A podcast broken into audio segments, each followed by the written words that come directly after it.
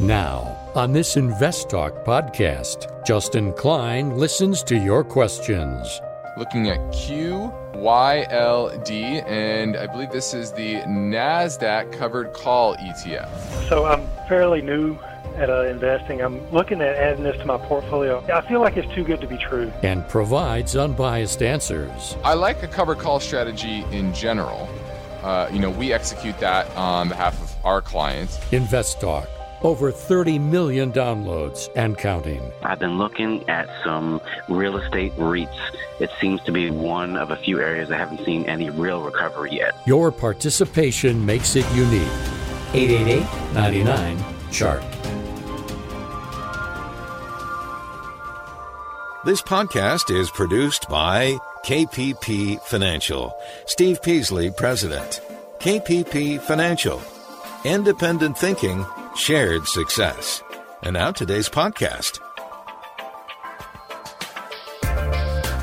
Good afternoon, fellow investors, and welcome to Invest Talk. This is our Monday, March 29th, 2021 edition of Invest Talk. Appreciate you all tuning in. I hope everyone had a fantastic weekend. Hope you caught my conversation with uh, on on Podbean's live stream on Saturday. If you didn't, you can go check that out on the Podbean app. But uh, I thought it was a, a fairly good conversation, and uh, I'll kind of distill my thoughts here in a second. But I want to kind of set up the show, and as always, I try to impart my uh, my philosophy and my mission statement, which is independent thinking and shared success, meaning no matter what we talk about on today's show, I'm going to do my best to present it all without bias and give you the facts as I see them.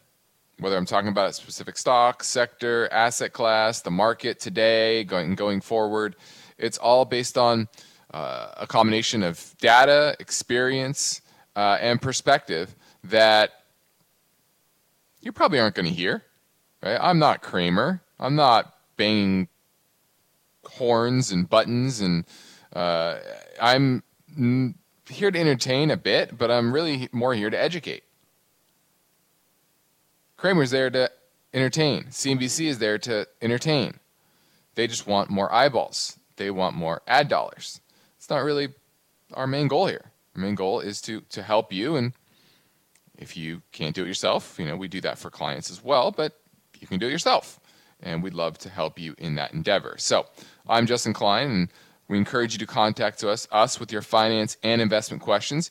You get to shape the show to your liking. In fact, you can call and interact with us right now during our live stream program, 4 to 5 Pacific time, or you can leave a question on our anytime listener line voice bank. Either way, the number never changes. So let's get right to our first caller question now.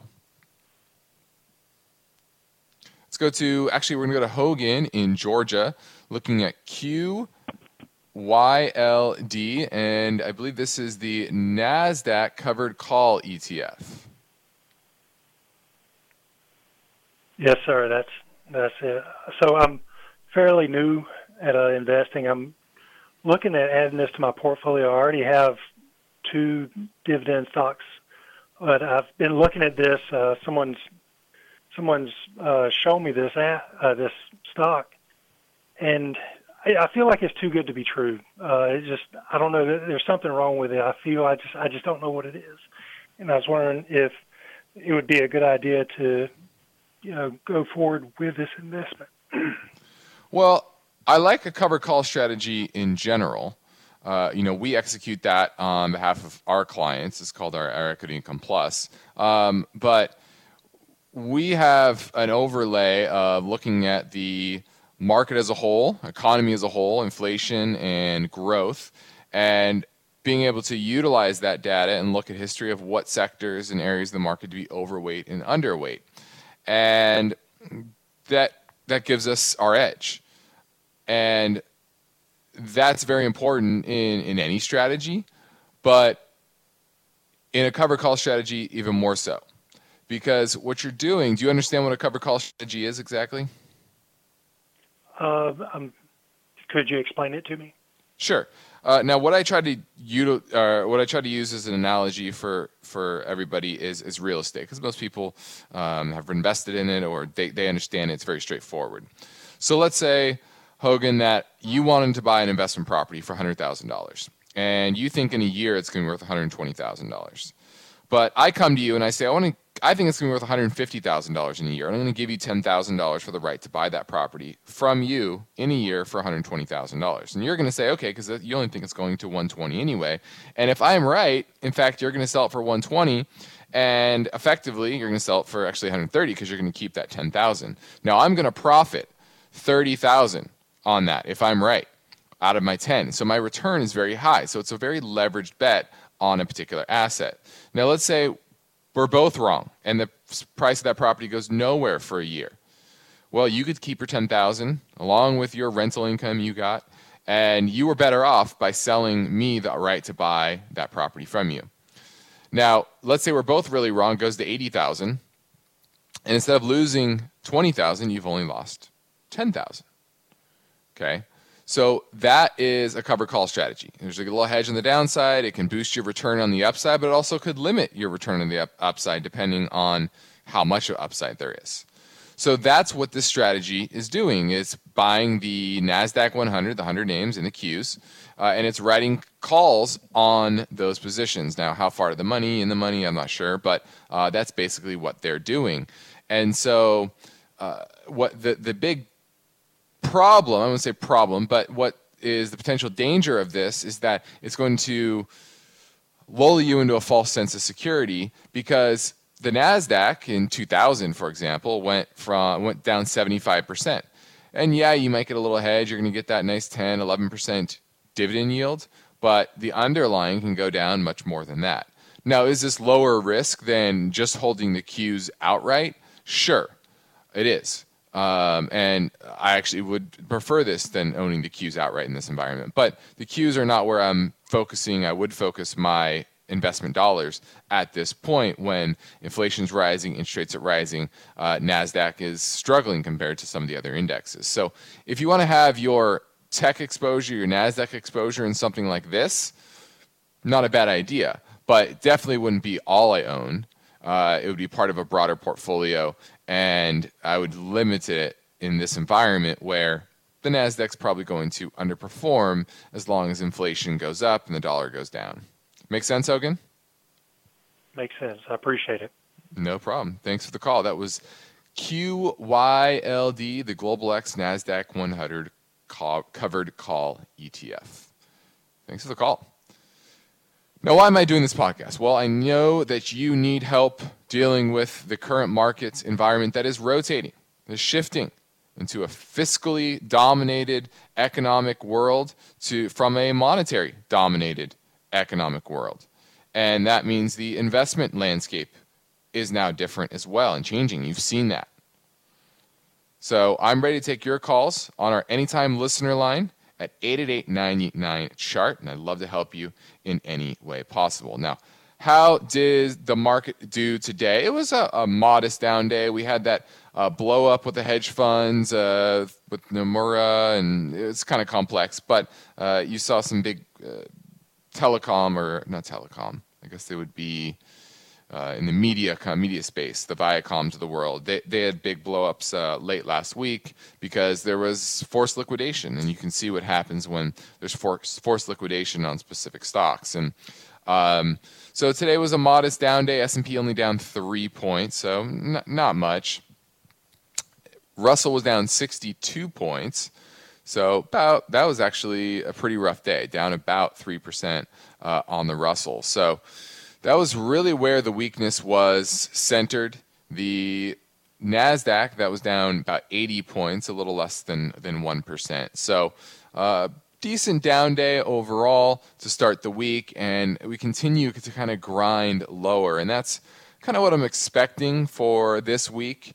Uh, we have Friday off, FYI. The market is closed for Good Friday. I just I just learned that. I didn't even, I didn't even realize that until uh, a few minutes before the show. So, um, you know, it's going to be a shortened week. And as the interest rates continue to grind higher, you saw that today. The 10 year hit 1.72, up six basis points. That was second or third highest close of the year, uh, and looks like we're ready to make that next leg up to about the 1.8, 185 level, something like that on the 10 year. And we'll see how the market reacts to that as we continue to grind higher in a more inflationary environment. Now you're listening to Invest Talk. I'm Justin Klein. We are now almost through the first quarter, just two more trading days left. With all the changes we see happening, it's important to remember that during periods of market uncertainty, the task of building a financial future that you're proud of must never backslide. We have to stay focused. And your goal of financial freedom will require the right information and effective strategies. So we're taking your calls live at 888 99 chart.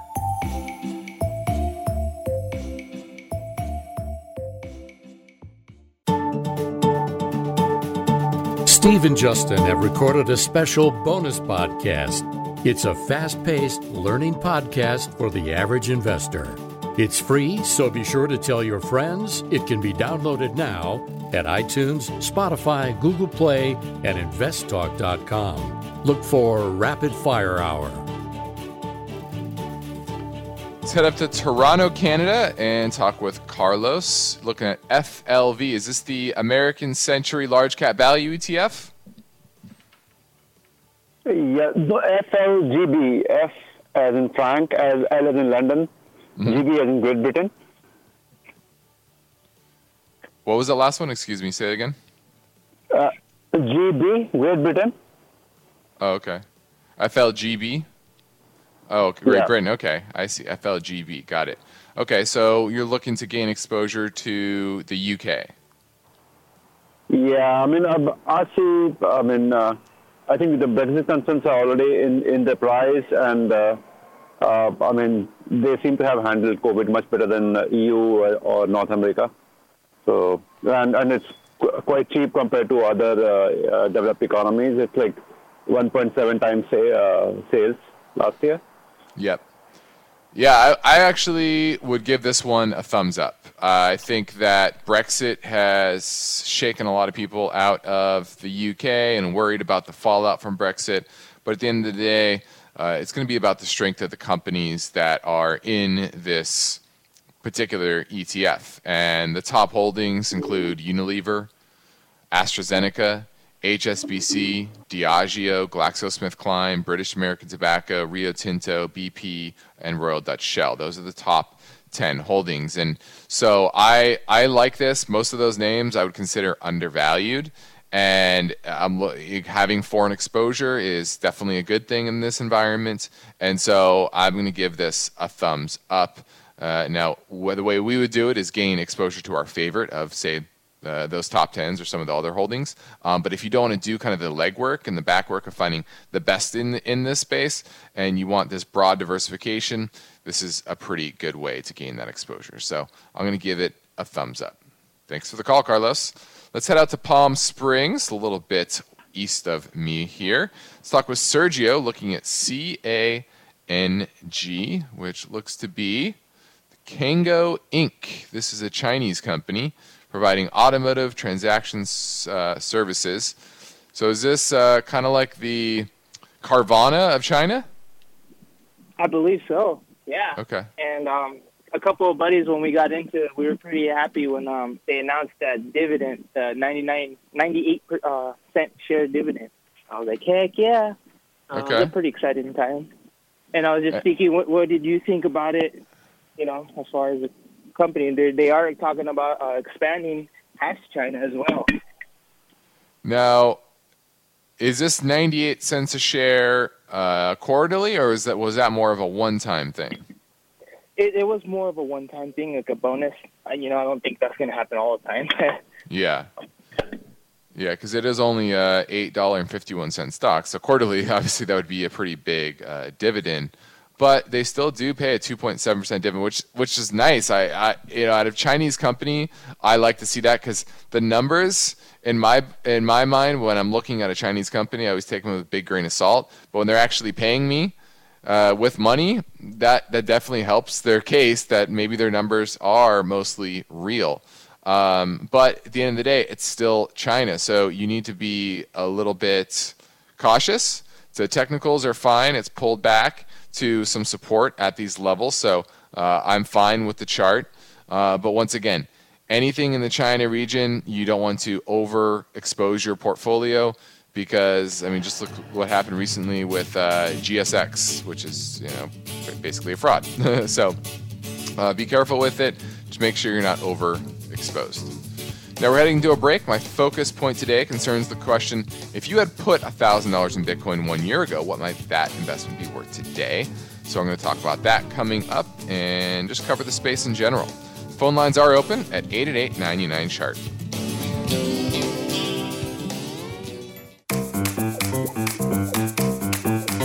For investors, the goal of achieving financial freedom requires unbiased information, strategic planning, and determination.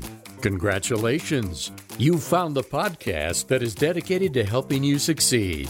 Invest Talk. Steve and Justin welcome your questions anytime on the Invest Talk listener line 888 99 Chart. Now, my focus point today concerns the question if you put $1,000 in Bitcoin one year ago, what might that investment be worth today? Well, I think you know the answer to that. Uh, a lot more, let's just say that. Now, uh, over the last year, the uh, Bitcoin has risen from, let's see, what was the bottom? About 5,800 at that time, and now you're somewhere around 58,000. So that thousand dollars would be ten thousand dollars, and there's a lot of people chasing uh, that return and and, and the, the story around Bitcoin. Uh, but I will say here I want to give you an update on kind of my evolving thinking and and this is important to have a, a perspective that can evolve. So many people get stuck in one camp or another. And that becomes a problem because you get too dogmatic about being right or being wrong. And part of being successful in this business is being able to admit that you're wrong or that the facts have changed and your viewpoint has thus changed. And I'll give you a few things that have changed in my mind over the past five plus years looking at and studying that market. And what hasn't? Well, first thing that has changed is institutions are buying. They're getting in. Uh, there are many that are viewing Bitcoin as a better store of value than the US dollar, and therefore their cash is going into it. Uh, and big players, big players that have heft within the government and, and lobbyists within the government, they have gotten into it. And so as more and more institutions adopt it, it becomes harder and harder for the government to outlaw. But that brings me to the other side. And that is that the government will likely exert some force here at some point. Why? Because they're not going to give the power of printing money, the power of being able to spend however they want, pretty much. They're not going to give up that power easily, and just because some somebody went out and developed a different technology. It's not how governments have worked ever.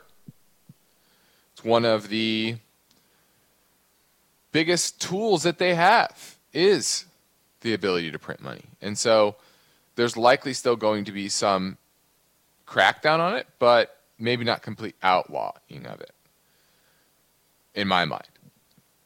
Now, Ray Dalio says they'll outlaw it, and Ray Dalio is a smart guy. He's pretty, he's pretty uh, well versed, and he's been investing longer than myself. So maybe he's right. Well, one thing I don't want people to do, and I'm seeing this a lot, is I we have clients that are want to gain exposure. And history has told me that when clients kind of come out of the woodwork who you haven't heard from in a long time and they suddenly want access to a particular asset class and they're clamoring to get in, well, they've just bought the hype. And the hype is at a fervor. And I would say that's where we're at today. Does that not mean Bitcoin can't go higher? It can't. Could it hit $100,000 this year? Sure. But I think it's more likely that there's a setback later in the year as governments push back, try to maintain control of the currencies, and put restrictions. Remember, while Bitcoin and cryptocurrencies exist in the ether, governments exist in the real world. Their power exists in the real world. And for anyone that thinks that they suddenly will just not exert their power, I just think they're crazy. But understand that the fervor is high and try not to get too hyped up about it. Let's go to Syed in New Jersey. Wants to talk about inflation. Yes. Um, hi, hi, Justin. How's it going? Good, good. Hi. Yes. Um, so, uh, real quick, um, I have some cash lined up, you know, um, in bank uh, that I would like to, you know, uh, make it to work for me. Now, um, I do know that with inflation on the rise, there's a there's a chance in the next year or two I might lose some value there. But with stock market being choppy and um, uh, you know uh, what are what are my options? I, I was thinking probably value stocks, um, or you know, particularly dividend dividend paying stocks. But um, I would like to have your take on it. Um, the only yeah. other note is that I would need that money in uh, maybe less than a couple of years. Uh, but uh, okay. until then, I, I wanted to uh, you know to be invested somewhere. Well, that last part is very important. If you're if you have a time horizon of under two years unfortunately, you don't have a lot of options. Uh, it's going to need to be relatively conservative. You're not going to earn very much money on it. You're probably not going to keep up with inflation. And that's the trade off between liquidity and safety and longer term growth. Longer term, if I'm talking five, seven, ten plus years, uh, I'm looking at equities, especially hard assets, the value side of the market, um, commodities of some kind, and I think those are going to do better over the next decade. But you're talking about two years. That's a very short time horizon. So, unfortunately, you're going to have to accept a, a low rate on uh, FDIC money market account, and that's where I'd put it because you need that money soon. Thanks for the call. next Invest Talk, the story Intel will spend $20 billion to build two new manufacturing plants. Steve will get to that story tomorrow, but for now, I'm Justin Klein, and I'm ready to take your questions live at 888 99 Chart.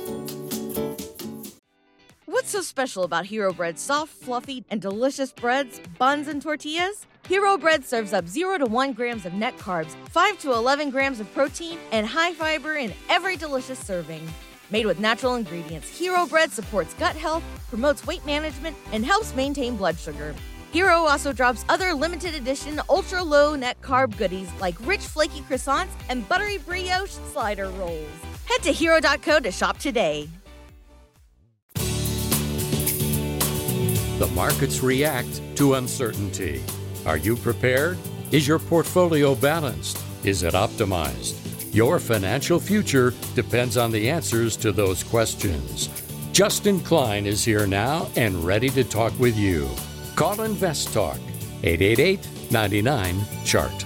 Hi, Stephen Justin. Um, I've got a question. I see you guys use a lot of the uh, moving average to see if the stock is undervalued or overvalued. So can you tell me which is the best one to use? Is it the 50 or 100 or 200 moving average? And what do you use? Is it the simple or the exponential moving average? Thanks a lot for your help. Goodbye. Well, first, we never use a moving average to determine undervalued or overvalued. Now, could determine support and resistance. That's very different than undervalued or overvalued. When you're looking at valuation, you're you're saying is the is it trading at a level that is above or below its intrinsic value kind of longer term. Now, short term, remember the market is a voting mechanism. Long term, it's a weighing mechanism. So, using technicals, that's more of the voting side. Using fundamentals and valuation, that's on the weighing side. In the long term, the, it should move towards the, the true value. Now, which moving average to use? First off, we always use simple moving averages. Second off, depends on the stock. Some stocks tend to find their support at the 50 day, some more at the 100 day. The 100 is kind of the more common, strongest moving average, but for some very trendy stocks, the 50 day can be a very strong moving average. So you really have to look at the chart to determine whether or not this is uh, a good support level or not based on the history of it. Thanks for the call. Let's go to Noel in Napa looking at SPKE Spark Energy.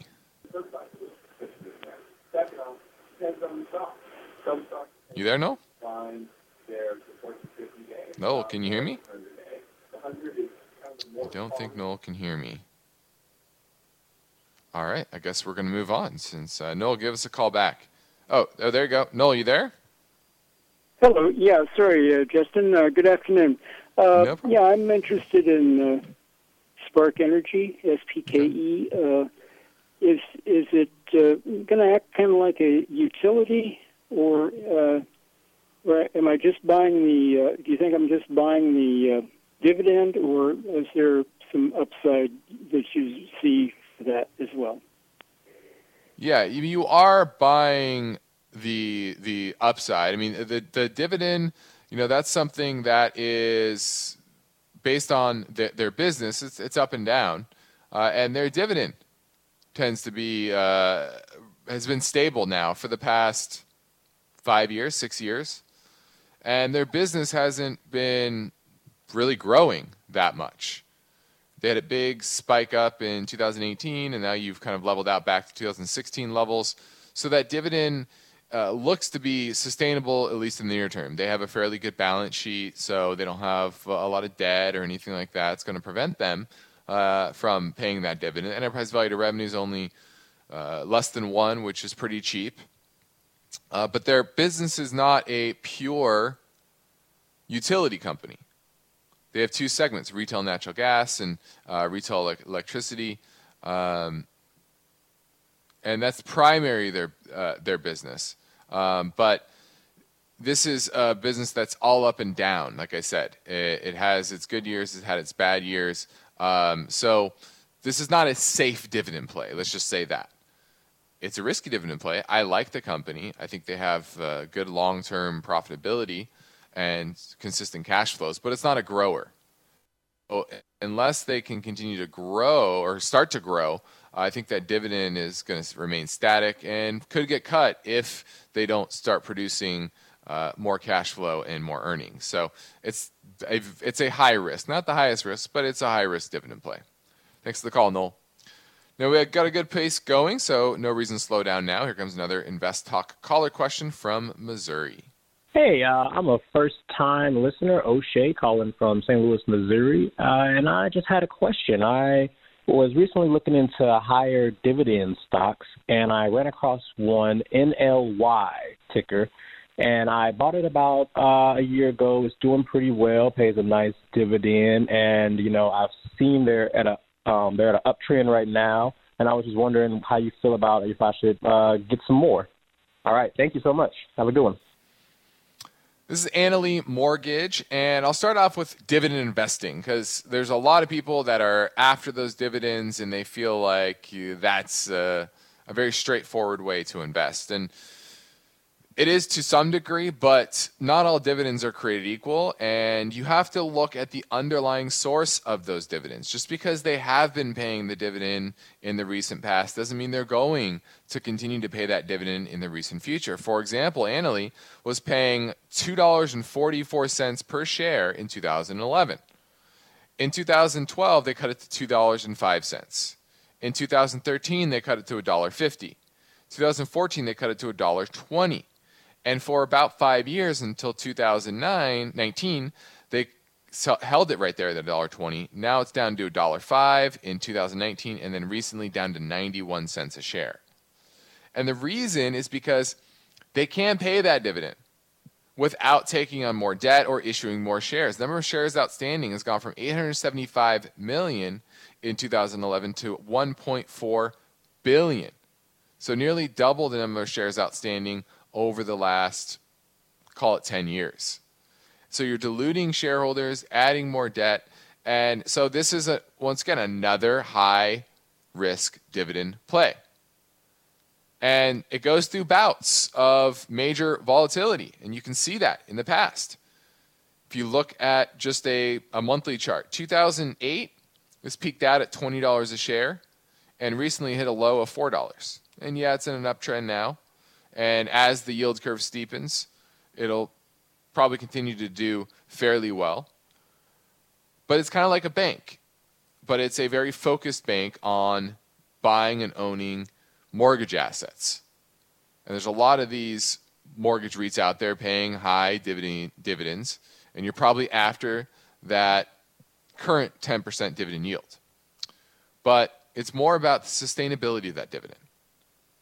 And unless you're willing and able to take the level of risk and know that that dividend yield likely will drop because longer term they can't afford it. But maybe it drops to only to nine or eight and you're good enough with that.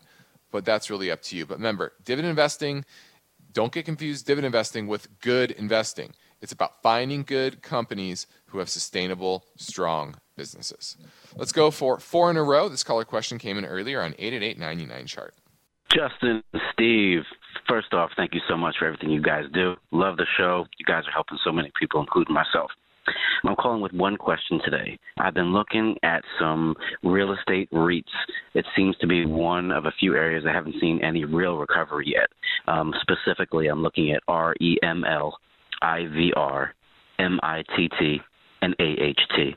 Those four all have very similar charts in a similar domain. And before I throw the whole kitchen sink at it, I'm really interested and curious in your guys' feedback on this. Much appreciated. Hear from you soon. Bye. Well, first off, the REML is the Credit Suisse double leverage mortgage REIT. So this I just talked about mortgage REITs, and this is d- putting double leverage on that. So you're getting huge yield, but a lot of risk as well, and it's going to go uh, both ways. So you don't want to be buying these leveraged anything and holding them for a long period of time. So I definitely would not do REML. I, did, I don't remember the other ones, but let me just give you my sense of the the REIT sector as a whole. There are a lot of great REITs out there, and uh, but there are a lot of poorly run REITs or very high risk REITs, and mortgage REITs are typically the, the highest risk REITs that are out there in this environment, you have different types of REITs that are having different economic tailwinds and headwinds. For example, industrial REITs, because of the shutdowns and more people shopping online, well, warehousing is getting a lot more expensive. And industrial properties are going up in value and their rents are very consistent. And so their businesses is doing are their businesses are doing well because their assets are yielding very strong yields. Now there are retail REITs that own strip malls and maybe office buildings and those are, are struggling more. And so really the REIT sector you can't be painted with one brush all of the, the REITs have their different strengths and weaknesses uh, and attractiveness. And don't go chasing just the highest yield. If it has the high a high yield, it probably means that the underlying business condition is struggling. And if that persists, that yield will get cut, and that's what the market is pricing in. So focus once again on the underlying business and the assets that those REITs own, not the yield. Don't be chasing yield, just like everything out there in the marketplace. If it has a high yield, you are probably taking high risk with it. Doesn't mean you shouldn't take it. Does not mean you get you you just throw those out the window. No. It just means you have to go in with your eyes wide open. Do your research. Understand the risks. Are the problems with the business going to resolve themselves over the medium term? For example, you could say that the market is too pessimistic on the prospects for office rents because more people are going to go back to work in offices than the market is pricing in. And that could be your thesis. And you could capture higher than average returns and yields from those particular type of REITs that have exposure in that space if your thesis plays out. But you have to have a thesis. You have to understand how your view is different than the overall market. Okay? So don't paint REITs uh, with one broad brush. They all are very different. Now we're almost through the first quarter. I think it's worth taking a minute to make you aware of some of the benefits of working with myself and Steve Peasley. Our company, KPP Financial, based in Irvine, California, we operate with a philosophy of independent thinking and shared success there, just like we do on InvestTalk. So, how do we implement this? Well, we provide unbiased guidance both, both on and off air, and we practice parallel investing, meaning we invest right alongside our clients, and we take advantage of our offer to provide a free portfolio review assessment via telephone, Skype, or Jive meeting if you'd like. You can send us a message through investtalk.com or you can call our KPP financial offices in Irvine, California. After speaking with one of us for just a few minutes, you'll begin to see how myself and Steve we can make a difference in your overall plan and your strategy. There's no obligation. We just love to talk with you and we can help and we love to help. Now you've got questions and Invest Talk has answers. Let's pivot now to Texas for an oil sector question. Hey guys, it's Joe in Lake Jackson, Texas. Love the show. I think it's the most informative financial show out there. I have a question for you guys regarding ExxonMobil, XOM. I'm holding too much of it. I, I started putting my portfolio together before I really understood the uh, concept of a diverse portfolio. So I need to sell some of it. My average buy-in price is 67, and I've been holding it since it's been down so much. I didn't want to take a big loss it's going up now, and I think it's going to uh, get to 67 before long. And I need to sell about 20% of it. So my question is, when it gets past my purchase price, do I sell that 20%? Do you guys think it's going to go up considerably past $67? Should I hold on to it? Uh, should I sell off my 20%, maybe 5% as a, at a time as it goes up? Just curious what your strategy would be to sell off some of the stock and, and diversify my portfolio a little bit more. Thanks again for the show, guys. Bye. Well, the first mistake would be to, oh, just try to get your money back, get back to even. Well, I guess your first mistake was having too much of, of Exxon or any one company in your portfolio. So that, and you, but you know that. Second mistake is getting too tied to that anchor price of, oh, I need to get back to $67. Now, I do think it is worth more. Our value is closer to $75, so not a whole lot more than 67 And you're going to get a nice, what is it yielding right now? I know it's gone up, so 6% forward looking dividend yield. While you wait for it to get back to 67, which I do think it will, but I think we also are entering a more choppy period. The easy money in the oil patch, in my mind, uh, is behind us, going from zero in uh, price for West Texas Intermediate back in was it April or May to somewhere in the 60s, low 60s recently. And this will be a more choppy period. You're starting to see that now. So the slog from 57 to say 67 will probably be a lot slower, but you're going to collect a dividend on the way. Uh, I'm not sure what percentage of our overall portfolio uh, Exxon is, how much other exposure you have in the space as well. I think that is important for, for me to give you some advice on how much you should trim, how quickly you should trim.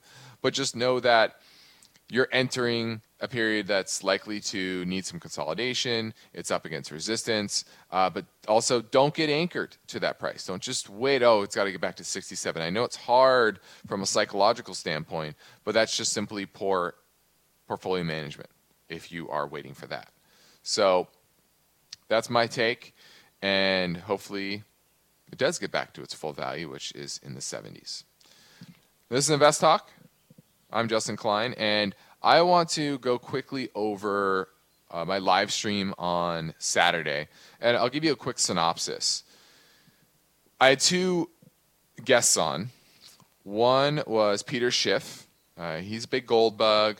He's kind of a deflationist, which is kind of odd. And uh, maybe after the break, I'll, I'll, I'll speak on this a little bit more. And the other was, uh, I believe the name was Rick. I forget his last name but he was he's a Bogle guy, meaning he's all about indexing. He's as an RIA, I believe, and he just puts people in, in indexes. Uh, and I kind of grill both of them on both sides for indexing and the structural problems it's creating, uh, and Peter on you know the flaws of, of his thinking. Uh, and so after the break, I'm going to get to my take because uh, I like to have a balanced view, and that's what I try to do, and hopefully I can distill it for you after this final break. So give me a call. I'm ready to take your questions now at 888 99 chart.